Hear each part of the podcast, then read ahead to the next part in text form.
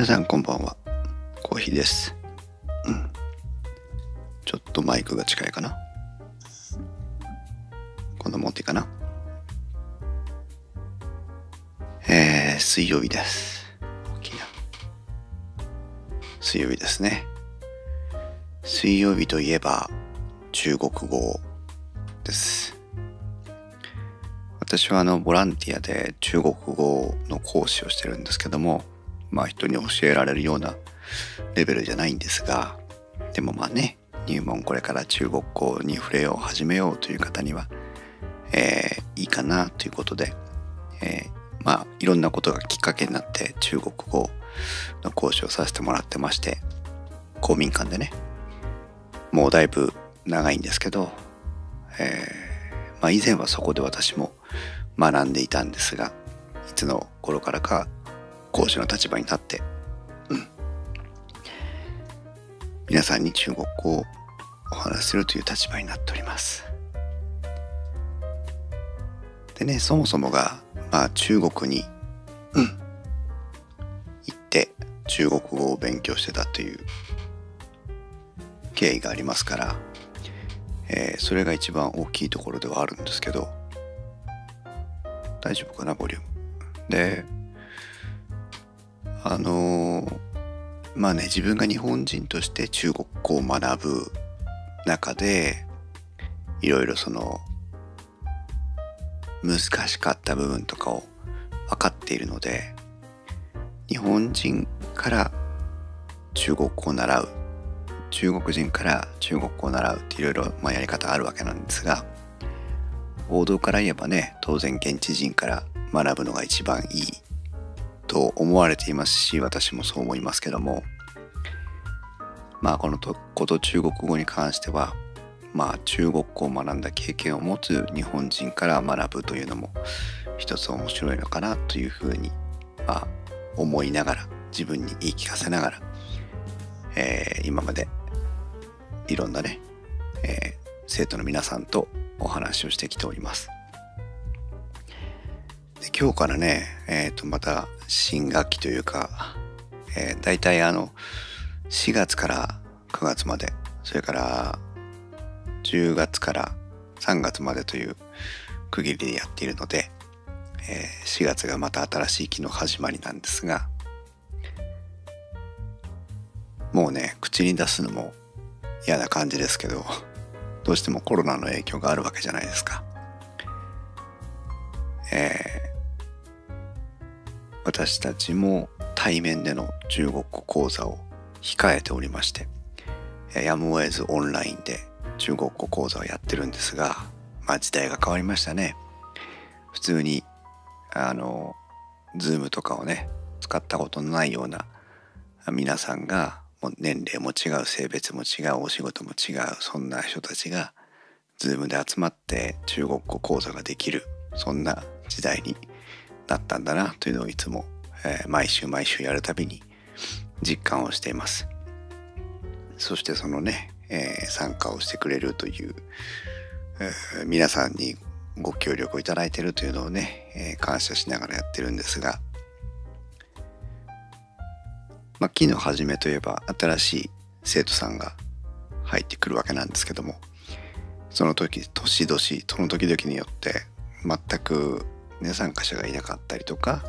それから新しい、方がいっぱい来たりとかいろんな、まあ、タイミングがあるわけなんですけども、えー、今年というか今期はなんと、えー、6名の方にからお問い合わせをいただきまして、えー、びっくりをしてましてねこんなこともあるのかと思ってびっくりしてるんですけどもまあでもそのコロナでしばらくオンラインですっていうお話をしたらやっぱりねご家庭から参加するというのは難しいという方もいらっしゃるので、えー、まあ、その半分ぐらいが参加していただけるような雰囲気にはなっています。でもすいませんって毎週お声掛けだけはしますんで、もし事情は許したら参加してくださいねということで、えー、その他3名の方にもご案内を出してるんですが、まあ今日無事にその新しい生徒さん2人をね、お迎えして、えー、話をさせてもらったというところなんですけどもそのきっかけがねすごいですよ。いろんな皆さんいろんな思いで中国語を勉強してみようと思うんですけど今日来たお二人はねお二人ともとあるアニメがきっかけで中国語を勉強したいと思いましたという本当にあのおそらくお二人は全然お友達でもないし年齢も違うでしょうしお仕事も違うでしょうし全く接点のないお二人だったんですけどお二人ともに口を揃えて、えー、ある名前を出してくれたんですがその名前があロシアオ平戦記というねこれはあのミカラジオのミカさんとかが、えー、だいぶキャーキャー言ってた、えー、アニメですけども中国の作ったアニメね私あの一切中見てないので どういうお話かっていうのはわからないんですがあの公式サイトに行ってみると非常にあの何て言うのかな味わいのある品質の高いね、えー、作画で、えー、絵柄で、えー、ウェブサイトが構成されておりますけども皆さんご覧になった時ありますか？ロシャオロシャオロロシャオ平戦記ですね。中国語で何て読むのかな？ルシャオヘイレンジーかな。ちょっとピンインと成長が適当ですけども今調べる気もないのであれなんですがこのねこの絵を見て動画を見て思いましたけどいやこの20年の間のね中国の成長ってすごいなって思いましてあの思いもひとしおなんですけども私そうだな20年20年ちょっと前に、えー、中国に留学をしていまして、えー、まあ、当時のね本当にいわゆるもう本当に素朴な中国が残っている頃の中国で、えー、4年間大学をで学んでまして、えー、そこからまあ帰ってきて日本に戻ってきてはいるんですけどもその頃ねテレビとかで見れたアニメっていうのはまああの誤解を恐れずにというか、まあ、正直な私の感想ですけど非常にま程度の低いもので当時のねやっぱり。ていうか日本のアニメのレベルが高すぎるというのがあるので、えー、その後アメリカにも行きましたけどアメリカのアニメだってそんなに質がいいとは思ってなかったんですけど当時もね。あまあそうか。えっ、ー、と日本人に受けやすい絵面ではなかった。ストーリーではなかったという感じではあるんですけどもうこのロシア語平戦記の絵をウェブサイトを見た時に非常にえー、衝撃を受けましたけど絵のねクオリティの高さもさることながら世界観とかあそういう物語性とかね表情とか絵柄とかそういったもののレベルがもう段違いで高くなってましてまあもう中国でもねこういうアニメが作れる時代になったんだなっていうのがもう本当に驚きです。これはもしかしたら当時の中国の事情を知らない方にはもしかしたらこの思いというのは伝わらないかもしれないんですけど、えー、本当に天と地の差があるなというふうに思いますしなんだろうそれだけやっぱり中国が学んでその独自の文化をね別に日本のパクリだっていうことじゃないと思うんですよ。日本のアニメにも影響を受けながら、えー、新しい中国のアニメまあそれとアニメじゃないものもね映像作品とか文化とかそういったものも含めて、えー、レベルが上がってきてレベルがっていうのはちょっとね正しい言葉じゃないんですけどもその文化が成長してきてえー、最終的にこういうものを生み出すに至ったなという気がしています。まあね1分も見ていない私が何を語るのかという話なんですけど本当に単純にすごいなという気がしています実際あの中国国内でもものすごく流行ったそうでで日本でもものすごく流行ってでこれをきっかけに最初は当然ねあの吹き替え版から入られた方が多いんだろうなと思うんですけどもこれをきっかけに、えー、言語版中国語版のものとか中国語字幕のものとかを見て、えー、よりその中国文化に触れていく中国語に触れていくそういうきっかけを、えー、得た方も多くいるんだなというふうに思っています。すごいですね。やっぱこういうことがあるとそういうふうにねあの、まあ、言葉が悪いですけどにわかファンみたいなにわか中国語学習者みたいな形でぐっとこう人口が増えるのかなと思うんですけど私はあのとてもいいことだと思っていましてあのねきっかけがあるっていうのはとてもいいことですしそしてあの語学の学習に関して言えばですよやっぱりこのシャオヘイが話している言葉誰々が語っている内容が聞き取りたいというね言言語で中国語音声のままでこの人たちはどういうふうに話をしているのかっていうのを、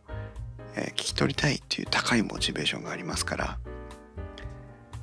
あの学習をする上では語学学習をする上では非常にいいですね。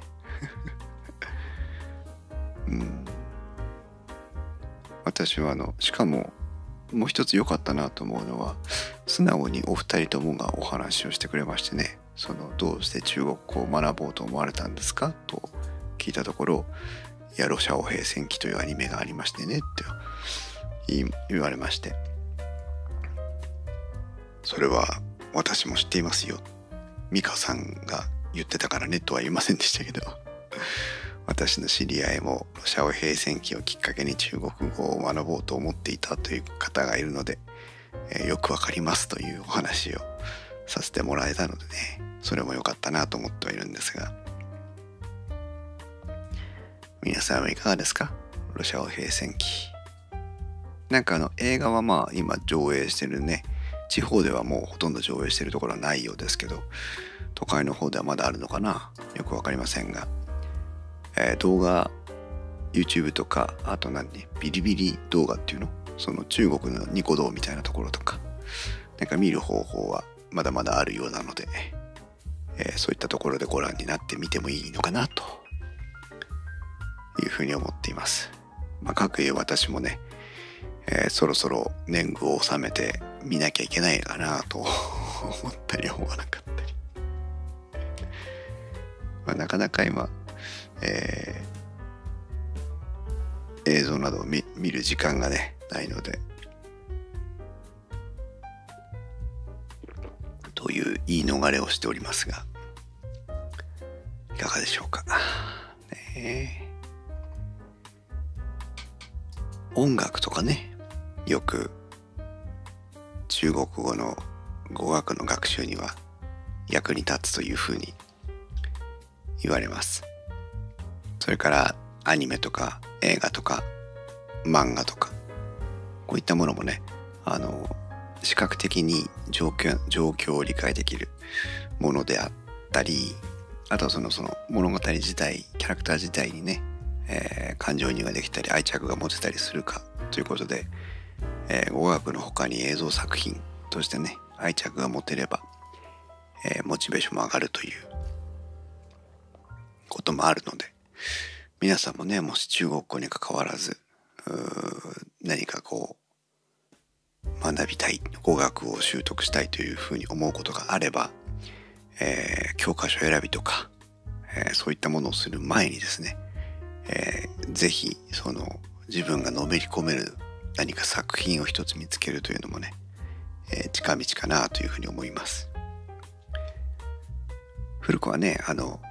何？あのゴールドヘアとディクショナリーとか言ったりして要はあの彼女をね作ると語学はすぐ成長するよという笑い話がありますがまあ彼氏彼女がいればね当然意思の疎通を図りたいという高いモチベーションがありますから。ああごまさんこんばんは。あれ？なんか蜂蜜漬けの何かを食べてたんじゃないんですか？今は語学学習の話をしておりますよ、うん、そのね彼氏彼女がいると英語でも中国語でも学ぶスピードが速いよということありますからね。まあその彼氏彼女の代わりにそういう映像作品とかに感情移入をするというのも一ついい手かなとは思いますが。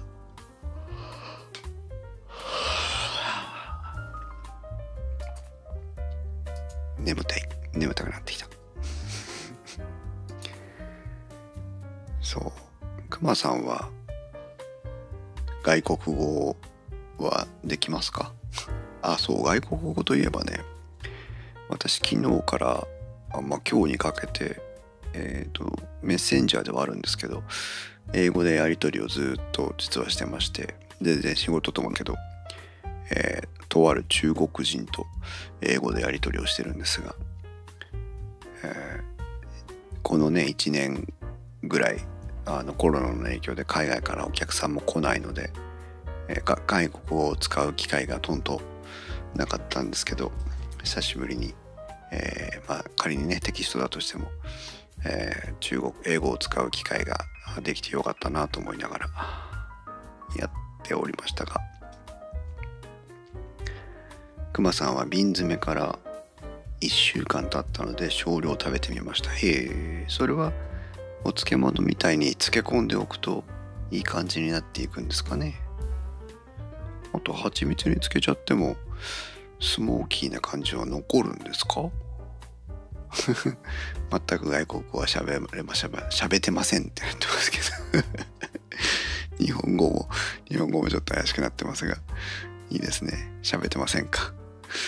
うん、まあでもあの今たまたまね私本当に高校卒業するまで語学なんか全くできませんでしたけどたまたま中国に行くことになりたまたまアメリカに行くことになり今ねあの程度の差は別として、えー、一応コミュニケーションが取れる程度の、えー、中国語と英語の能力があるわけなんですがいやー本当語学ができ多少ね多少でもできるようになっていてよかったなと今振り返っても思いますね。うん蜂蜜漬けを初めて作ったので実験中でございます。なるほど。面白いですね。なんかお肉とか蜂蜜漬けしたら美味しそうな感じがしないでもないけど、どうなんだろう。よくわかりません。無責任にね、言っておりますけど。そう、だから皆さんもね、語学はね、世界を広げますよ。日本語ちょっとね、今ね、あの、例えばこれが10年前に多少語学ができたから世界が広がるかって言われたらそうでもなかったかもしれないと思うんですよ。だけど今この時代もうネットで世界中とつながれるこの時代だからこそ、えー、英語ができたり中国語ができたりすることで、えー、今までよりもはるかに気軽に、えー、海外との接点を持てるようになるじゃないですか。例えばね YouTube だって例えば英語の英語を話す YouTuber の方が海外の方とかね面白かったらコメントできるじゃないですかねポッドキャストだってそうです英語のポッドキャストを聞いてそこにお便りを出したりとかできるじゃないですかで Twitter とか Facebook とかそういった SNS でも海外の方のフォロワーになってコメントを送れるじゃないですか。もちろんね、Google 翻訳とか、そういったものでもいいんですよ。いいんだけど、でもそうやってね、今までは本当にただ画面の向こうにしかいなかった人たち、ネットの向こうにしかいなかった人たちとコミュニケーションが取れるっていうのは結構エキサイティングなことで、それがね、あの、あまり、えー翻訳とかに頼らずにできるのはとってもラッキーだったなというふうに思っています。本当に私の英語とか中国語なんてめちゃくちゃですけどね。本当だからあの農家の種のつーちゃんさんとかそれこそね少し不思議な人のゆうすけさんとかそういった人たちの前であとあやあのねプロリスナーのあやさんとかの前で喋ってみろって言われたら俺絶対喋れないですけどね。恥ずかしくて。だけど海外の人とは話せる。私がどんなに下手下手っぴな英語で喋ったってそれは英語の評価じゃなくてコミュニケーションの手段なので、うん、いいかなと 思って、えー、やってます。久しぶりにね、えー、リアルな英語のコミュニケーションが取れて、えー、よかったなと。まああの主題は全然違う話をしてるんですけども、えー、クマさんは vision vision English も喋れません。ピジョンイングリッシュかな。 pidgin English も喋れません。ねえ。まあ喋れなくてもね、翻訳機とかがもう民生機で出てきたこのご時世ですから、ね、携帯型翻訳機みたいなのもあったりするわけですから、まあ新しい時代かなとも思いつつ、うん、そんなことを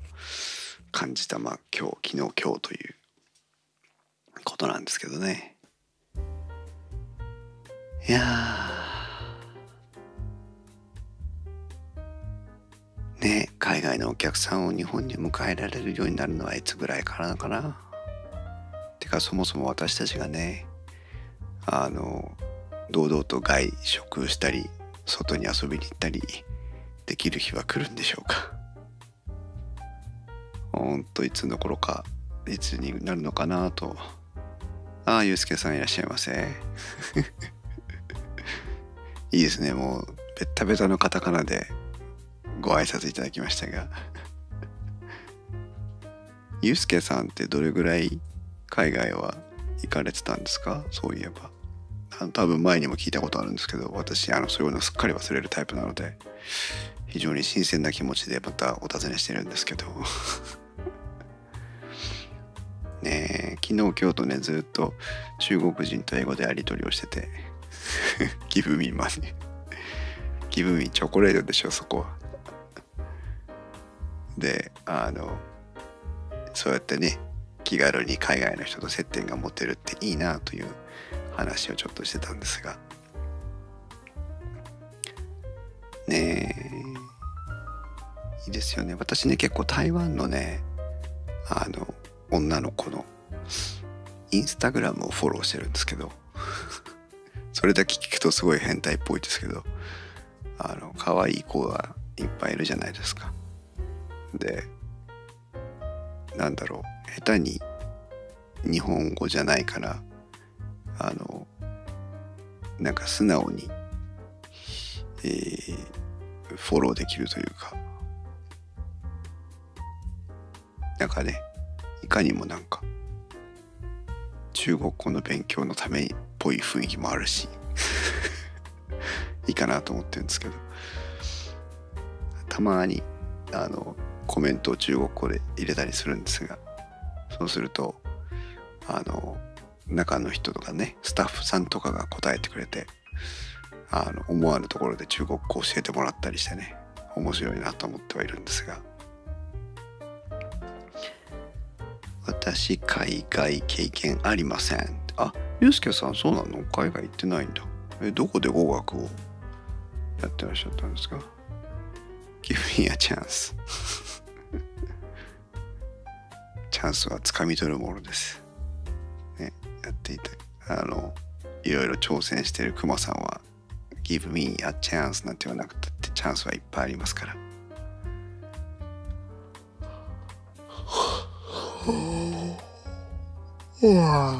眠たい。ねえそんなそんなこんなです。はあにわかりなんか自分で自分のあ学校がね外国語大学だったんでですねゆうすけさんね。そうかそうか。さすが英才教育だ。私高校では赤点しか取ったことありませんけど。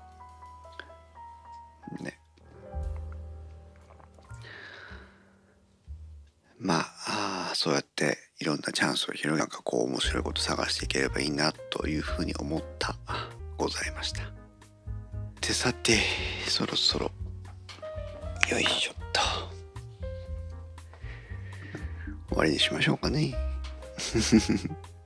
くまさん挑戦し続けてますが敗戦も多いですっていう。ね敗戦を